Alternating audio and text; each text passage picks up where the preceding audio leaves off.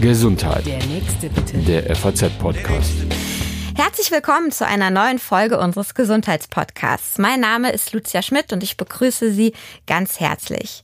Jeder kennt das bestimmt. Man bekommt eine Erkältung einfach nicht los, beim Treppesteigen schmerzt das Knie und regelmäßig brummt der Schädel. Aber nichts, was man bisher gemacht hat, hilft so wirklich.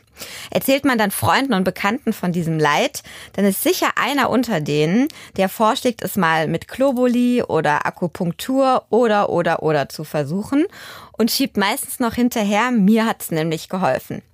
Ja, und dann steht man da und fragt sich, soll ich jetzt für diese alternativmedizinischen äh, Therapien ähm, wirklich Geld in die Hand nehmen? Soll ich das machen? Soll ich mich das trauen?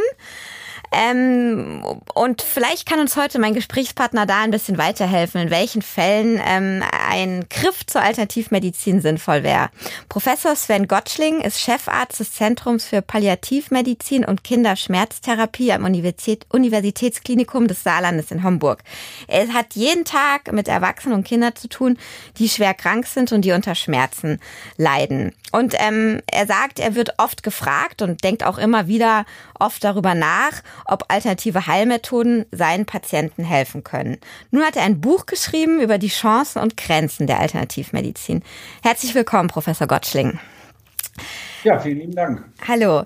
Ja, Ihr neues Buch heißt Wer heilt, hat Recht, Chancen und Grenzen der Alternativmedizin. Nur damit wir hier alle einfach mal wissen, von was wir dabei überhaupt reden. Was verstehen Sie denn unter dem Begriff Alter, Alternativmedizin? Es gibt ja mittlerweile die traditionell chinesische Medizin, die Osteopathie, die Homöopathie. Was fällt für Sie darunter? Also das sind grundsätzlich Methoden, sage ich mal, die von der Mehrheit der Schulmediziner ähm, vielleicht nicht flächendeckend anerkannt sind und auch, ähm, ich sage mal, Medizinstudenten in ihrem Studium so nicht beigebracht werden. Das sind Methoden, äh, die man entweder ergänzend zu schulmedizinischen Methoden anwenden kann oder anstatt. Und bei anstatt reden wir dann wirklich von Alternativmedizin. Und wenn man das ergänzend macht, dann gibt es da eher den Begriff der Komplementärmedizin. Jetzt sind Sie ja Schulmediziner. Ähm, wie ist das denn im Moment in Ihrem Alltag? Setzen Sie eben diese Alternativmedizin wirklich als Ersatz ein oder eher ähm, ja ergänzend oder setzen Sie es gar nicht ein und verlangen das die Patienten ähm, zunehmend von Ihnen?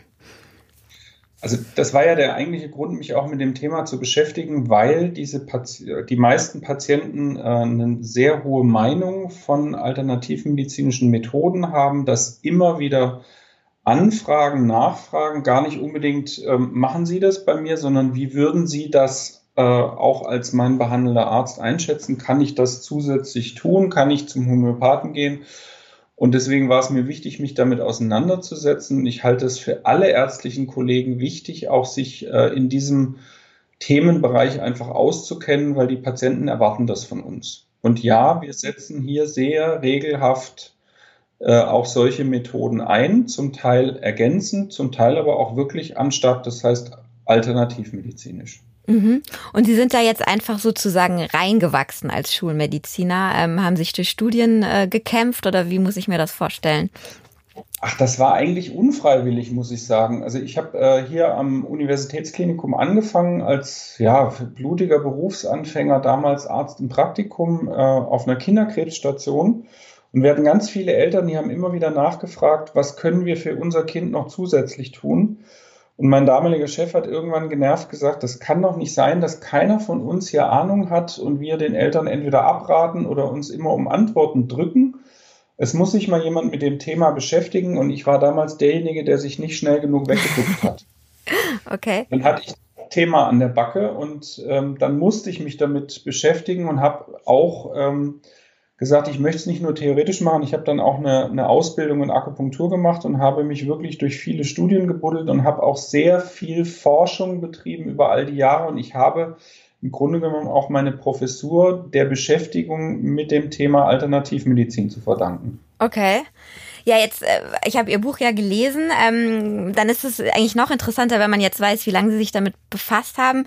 Ich habe so für mich rausgezogen, dass Sie eigentlich im ersten Drittel Buch, des Buches schon sagen, die Alternativmedizin gibt den Patienten das, ähm, wonach sie bei, in der Schulmedizin vergeblich gesucht haben, nämlich Zeit und Vertrauen, also von Seiten des Arztes oder des Behandlers.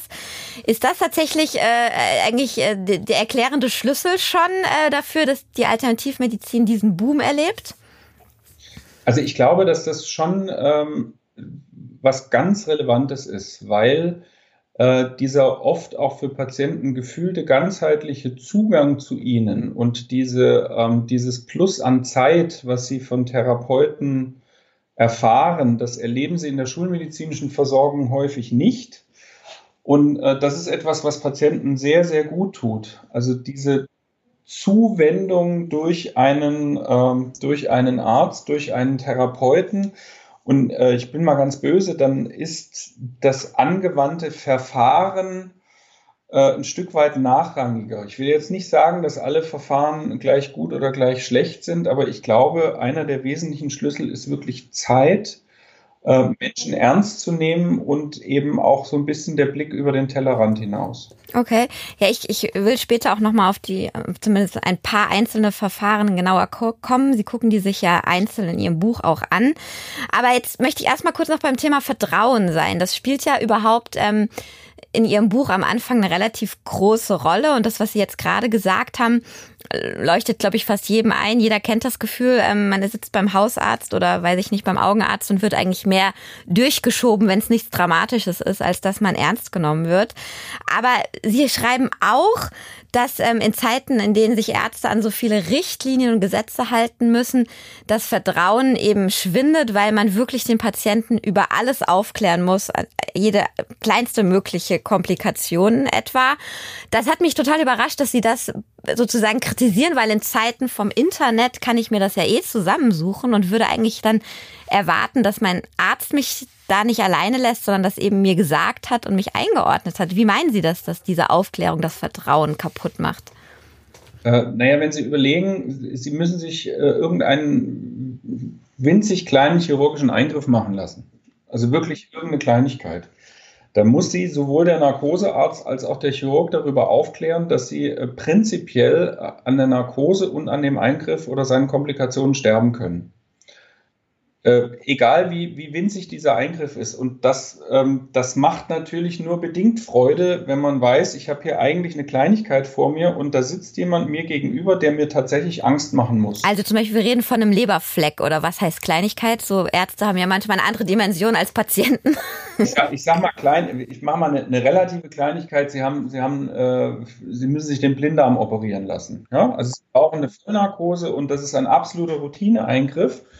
Trotzdem wird Ihnen der Narkosearzt sagen müssen, dass äh, immer mal wieder in super seltenen Fällen es zu tödlichen Komplikationen der Narkose kommen kann. Auch der Chirurg wird Ihnen sagen, es kann, äh, es kann zu einem Leck des Darms kommen mit hinterher massivster Vereiterung des Bauchfells und Sie können daran sterben. Ähm, das ist etwas, was Sie, glaube ich, als Patient nicht wirklich hören wollen. In dieser, äh, ja, also so drastisch. Und ich glaube, äh, ein wunderbares Beispiel auch dafür, wie man Menschen Angst machen kann, ist der Beipackzettel von Medikamenten. Also es gibt ohnehin Menschen, die Schwierigkeiten haben mit Vertrauen. Also das, ich teile ja Menschen immer in zwei Kategorien. Das sind die Chancendenker und die Bedenkenträger. Die meisten Menschen sind Bedenkenträger. Und wenn die einen Beipackzettel in Händen halten, dann lernen die den auswendig und sie bekommen in der Regel auch Nebenwirkungen genau exakt in der Reihenfolge, in der sie aufgeführt sind.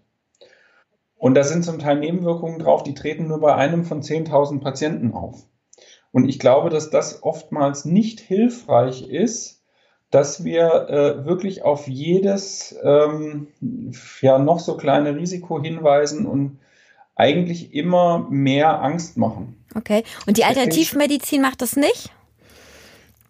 Äh, ja gut, jetzt schauen Sie sich mal zum Beispiel die Homöopathie an. Ähm, da bin ich jetzt mal ganz böse und sage, ähm, von der schulmedizinischen Betrachtungsweise sind da gar keine Stoffe drin, die sie gefährden können.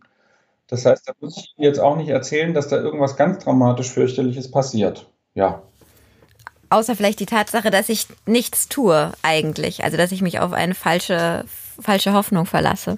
Ah, und da kann man ja sicherlich dann auch später noch ähm, drauf eingehen. Das, das ist natürlich das Risiko, dann vielleicht auch gravierende Erkrankungen zu verschleppen, Dinge zu übersehen und eben nicht das medizinisch Notwendige zu tun oder dann auch wirklich zu verpassen.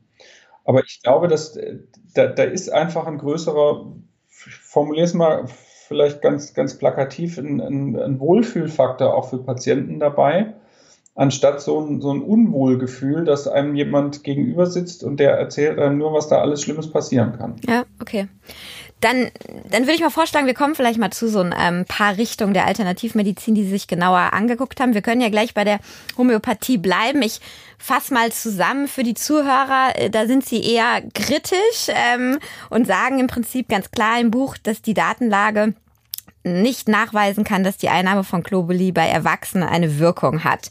Das ist so richtig, das gebe ich so wieder. Ähm, was interessant dabei ist, aber fand ich dann, dass sie dann weiterdrehen und sagen, bei Kindern, Kindern sei die Datenlage eben nicht so eindeutig. Vielleicht können Sie diese, diese, das mal erläutern. Wie kann das denn sein, dass etwas bei Erwachsenen definitiv Ihrer Ansicht nach oder der Datenlage nach nicht wirkt, bei Kindern aber wirken könnte? Ja, also auch da muss ich es nochmal, ich muss noch ein bisschen präzisieren. Also wir wissen, dass, dass Homöopathie bei Erwachsenen sehr wohl wirkt als Verfahren. Äh, es ist dann aber relativ egal, ob ich äh, tatsächlich homöopathische Globuli dem Patienten gebe oder irgendwelche Placebo, das heißt also wirkstofffreie Kügelchen. Also das bedeutet, das Verfahren als solches, und da sind wir wieder beim Thema Zuwendung, hat eine eindeutige Wirkeffektivität, aber es ist völlig egal, ob ich dem Patienten jetzt Arnika D6 oder eben irgendwas ganz anderes äh, äh, gebe. Äh, bei Kindern ist die Datenlage ganz, äh, ja, muss man wirklich sagen, ganz gruselig. Ich habe selbst eine Doktorandin ähm, auf dieses Thema angesetzt und die hat sich wirklich alle zur Verfügung stehenden Studien aus äh, den letzten äh, rund 70 Jahren angeschaut, sehr aufwendige Arbeiten, hat festgestellt, ähm, von den Hunderten von Veröffentlichungen, die es dazu gibt, ähm, ist nur eine ganze Handvoll so, dass man sagen kann, das waren ähm, vernünftig konzipierte Studien, ähm, die man tatsächlich auch wirklich bewerten darf, also von höherer methodischer Qualität. Und es gab überhaupt nur sechs Studien, äh, randomisiert, placebo-kontrolliert, doppelblind, also so wie wir üblicherweise Medikamente testen. Da haben ganze zwei Studien ähm, für eine Wirkeffektivität von homöopathischen Globuli bei Kindern gesprochen mit insgesamt 125 Patienten. Also eine kleine Studie also eigentlich. Wir wissen eigentlich überhaupt nichts aus Studien über die Wirkeffektivität von Homöopathika bei Kindern. Also ich dürfte jetzt auch nicht hingehen und sagen, wir wissen, dass homöopathische Globuli bei Kindern nicht wirken, sondern ich muss einfach sagen, wir haben fast nichts an Daten. Und das bei einer Methode, ähm, wo die weit überwiegende Mehrzahl der Bevölkerung gerade davon ausgeht, dass sie für die Behandlung von Kindern äh, besonders geeignet und besonders gut überprüft ist. Okay. Nicht, ähm, woran kann das aber liegen, ähm, dass man da Kinder so wenig getestet hat? Also ich glaube, also ich meine, auch bei Erwachsenen gibt es gar nicht so viele Studien, wie man meint. Also bei so einem verbreiteten Verfahren, das liegt natürlich auch ein äh, Stück weit daran, ähm, dass, ja, ich sag mal, jedwede Studie kostet Geld.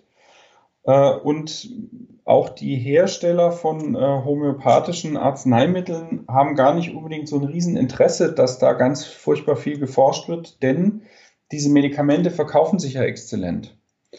Und wenn jetzt mehr und mehr Studien rauskommen, die allesamt belegen, dass äh, keine Wirkeffektivität nachweisbar ist, ähm, dann graben die sich ja selber auch ihren, ja, ich sag mal, ihren, ihren Markt ab die haben überhaupt Grund, diese Studien äh, finanziell zu unterstützen. Und deswegen wird da auch deutlich zu wenig geforscht. Es wäre völlig problemlos möglich, diese Studien bei Kindern durchzuführen. Aber es braucht halt ähm, die finanzielle Unterstützung. Für pharmakologische Studien kommt das aus der Pharmaindustrie, weil die das müssen. Äh, die Zulassung von homöopathischen Arzneimitteln ist aber sehr viel einfacher für die Hersteller und von dem her müssen die keine äh, teuren Studien auf dem Gebiet machen und äh, werden die auch nicht tun. Okay. Dann wenden wir uns mal der Akupunktur zu. Da haben Sie vorhin ja schon gesagt, da haben Sie sogar eine spezielle Ausbildung für und man merkt auch da dem Buch an, davon sind Sie etwas überzeugter, falls ich das so mal beurteilen darf. Ähm, für wen und für welches Leid, vielleicht mal, weiß ich nicht, ein, zwei Beispiele, bietet sich Akupunktur denn wirklich an und hat eine gute Wirkung?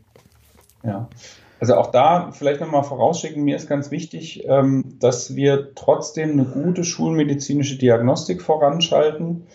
Das heißt, ich möchte, dass auch Akupunktur von gut äh, ausgebildeten, gut qualifizierten Ärzten durchgeführt wird, dass eben nicht gravierendere Krankheitsbilder da verschleppt werden. Also das ist immer so äh, das Wesentliche, was man voranschalten sollte.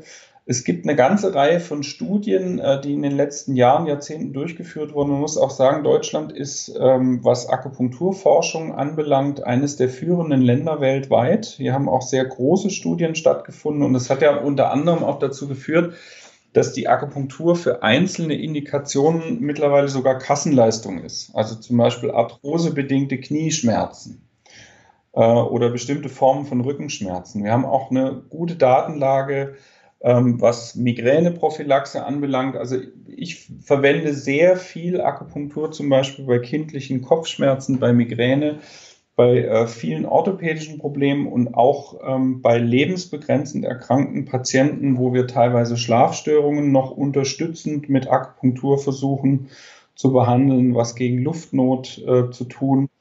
Und ähm, es gibt eine Reihe von Störungsbildern, die wirklich gut auf Akupunktur ansprechen.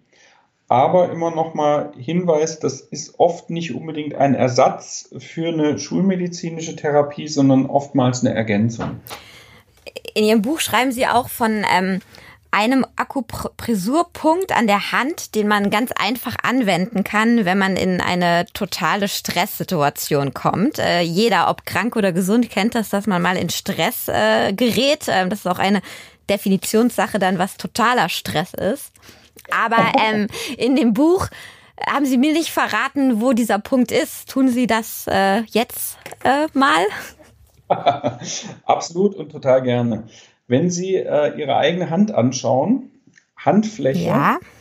auf der Kleinfingerseite, ähm, kurz ähm, bevor das Handgelenk beginnt, da gibt es so eine Handgelenkslinie. Wenn Sie also ganz weit außen an der Handkante, kurz vor der Handgelenkslinie auf Ihre Handfläche drücken, dann werden Sie ja so einen kleinen Knubbel tasten. Ja, das ist das glaube. der Erbsen. Ja? Und wenn Sie von diesem Knubbel jetzt in Richtung Daumen schielen und dann mit einem Fingernagel unter diesen Knubbel auf diese Handgelenkslinie drücken, dann haben Sie diesen Punkt. Das ist der Punkt Herz 7, Shen Men, und das ist so ein Anti-Stress, Anti-Lampenfieberpunkt. Also gute Beispiele sind äh, Menschen, die äh, einen Vortrag oder eine Präsentation halten müssen. Jemand, der ins Abitur, in die Abiturprüfung muss oder ja, ich habe immer wieder Künstler auch mit Auftrittsangst ähm, oder hier die Medizinstudenten vor dem Examen, die dann zu mir kommen, denen ich diesen Punkt behandle oder vor der Führerscheinprüfung. Das ist ein Punkt, der einen nochmal runterfährt und wenn man den eben drückt, also da müssen, muss man nicht mit Nadeln arbeiten, sondern wirklich knackig mit dem Fingernagel rein, dann äh, führt das wirklich dazu, dass man sich so ein bisschen entspannt und ja hoffentlich vor einer Prüfung auch nochmal klar denken kann.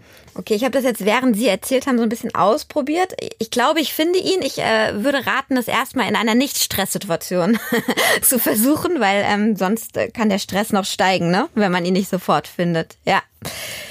Dann habe ich auch zum ersten Mal gehört von der orthomolekularen Medizin. Die erwähnen Sie auch. Wenn ich das richtig verstanden habe, geht es da äh, speziell darum, dass man Vitamine und Nährstoffe einfach der Nahrung zuführt oder auch die bekannten Schüss Schüsslersalze.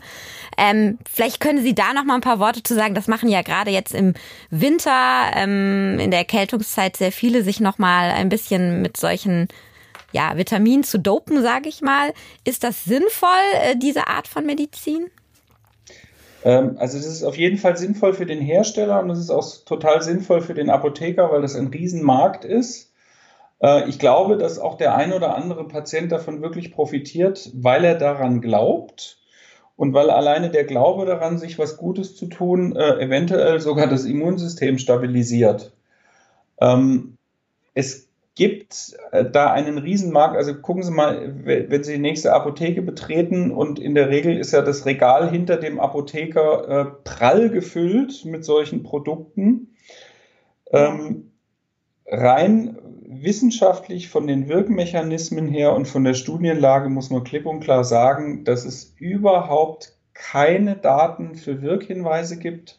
Gerade auch bei den Schüsslersalzen. Also ich habe mich ja da selber intensiver damit auseinandergesetzt. Ähm, das ist eine, ja, ich sag mal, auch aus der Homöopathie äh, ursprünglich mal entstandene äh, Absplitterung. Äh, wenn Sie tatsächlich da Mangelzustände äh, an diesen bestimmten Salzen im Körper ausgleichen wollten, in diesen Verdünnungen, in denen die angeboten werden, müssen sie mehrere, ja, äh, ich sag mal, Schubkarren täglich davon essen, um tatsächlich äh, auf, auf diese Dosierungen zu kommen. Also das kann rein von der medizinischen Logik her eigentlich nicht funktionieren. Aber der Glaube daran ähm, bringt vielleicht den einen oder anderen positiven Effekt. Okay. Was ich aber auch überall finde, in Drogerien oder in Apotheken überhaupt, sind ähm, Dinge mit Ingwer und Dinge mit Aloe Vera. Die gucken Sie sich auch an. Das äh, ordnen Sie der Pflanzenmedizin zu. Da sagen Sie, das hat schon seinen Sinn und das hat seine Wirkung, richtig? Na gut, das sind ja, also im Grunde genommen muss man sagen, die, die ganzen alten, ähm, auch Naturheilverfahren, äh, alles, was wir vor, vor Hunderten oder auch Tausenden von Jahren überhaupt zur Verfügung hatten, war, war ja so ein bisschen pflanzenbasierte Medizin. Und äh, viele auch der heutigen ähm, Medikamente, die jetzt dann auch chemisch hergestellt ähm, werden, zum Teil äh, sind ja auch der Pflanzenmedizin entsprungen. Also wenn ich mir jetzt äh, Acetylsalicylsäure anschaue, also ASS, Aspirin, ähm, dann finden wir das in der Weidenrinde. Also es gibt bestimmte Dinge, die wir dann auch wirklich in der Natur finden. Da sind aber noch, äh, wie gesagt, Zusatzstoffe dabei, ähm, die, die sind nicht ganz so standardisierbar, wie wir das jetzt eben heutzutage gewohnt sind. Und es gibt aber tatsächlich Heilpflanzen, die an der einen oder anderen Stelle wirklich was Gutes bewirken.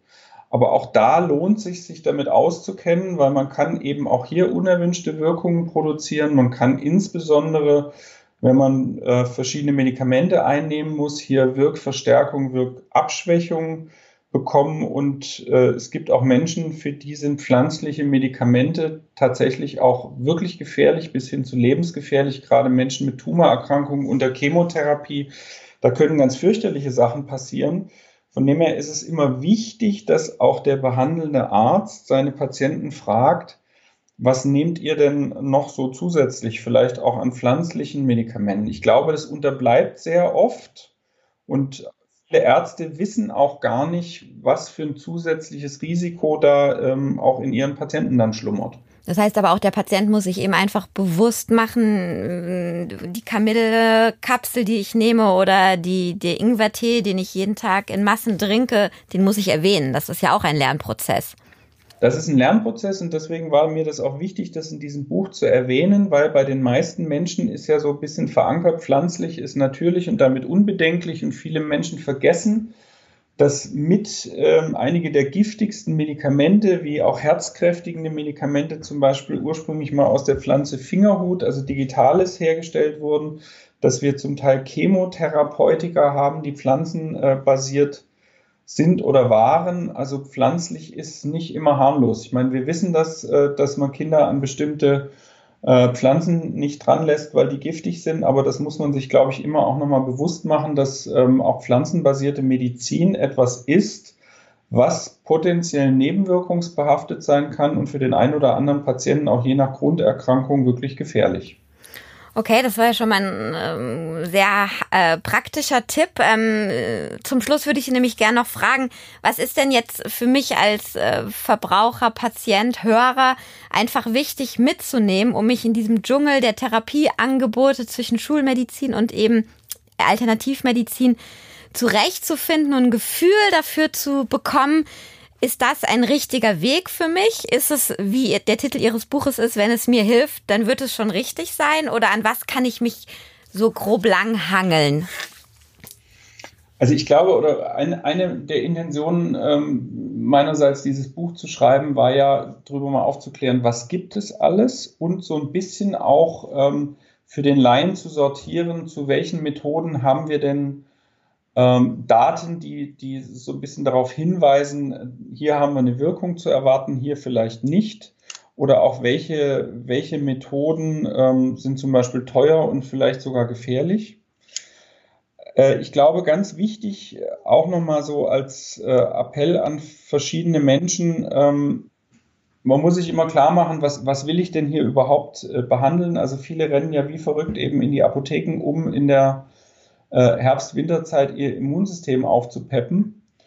Und ich glaube, ich würde mir eben auch wünschen, dass man so ein bisschen weggeht von dem, ich schmeiß mir ein paar Pillen ein und ähm, lege mich dann den ganzen Tag auf die Couch und mache nichts, ich glaube, dass das Immunsystem am besten äh, darüber anzukurbeln ist, dass man ab und zu mal äh, sich an die frische Luft traut, äh, bisschen Sport macht, vielleicht ein bisschen auf seine Ernährung achtet. Und ich glaube, dass wir, wir sind sehr bequem geworden und wollen eigentlich jedes äh, gesundheitliche Problemchen und Wehwehchen ähm, irgendwie mit äh, entweder Schulmedizin oder mit alternativmedizinischen Pülverchen oder Mittelchen äh, in den Griff bekommen das ist oftmals gar nicht notwendig. Das ist wie eine, wie eine gute, solide Erkältung, ähm, die äh, dauert eine Woche ohne Arzt und mit Arzt sieben Tage.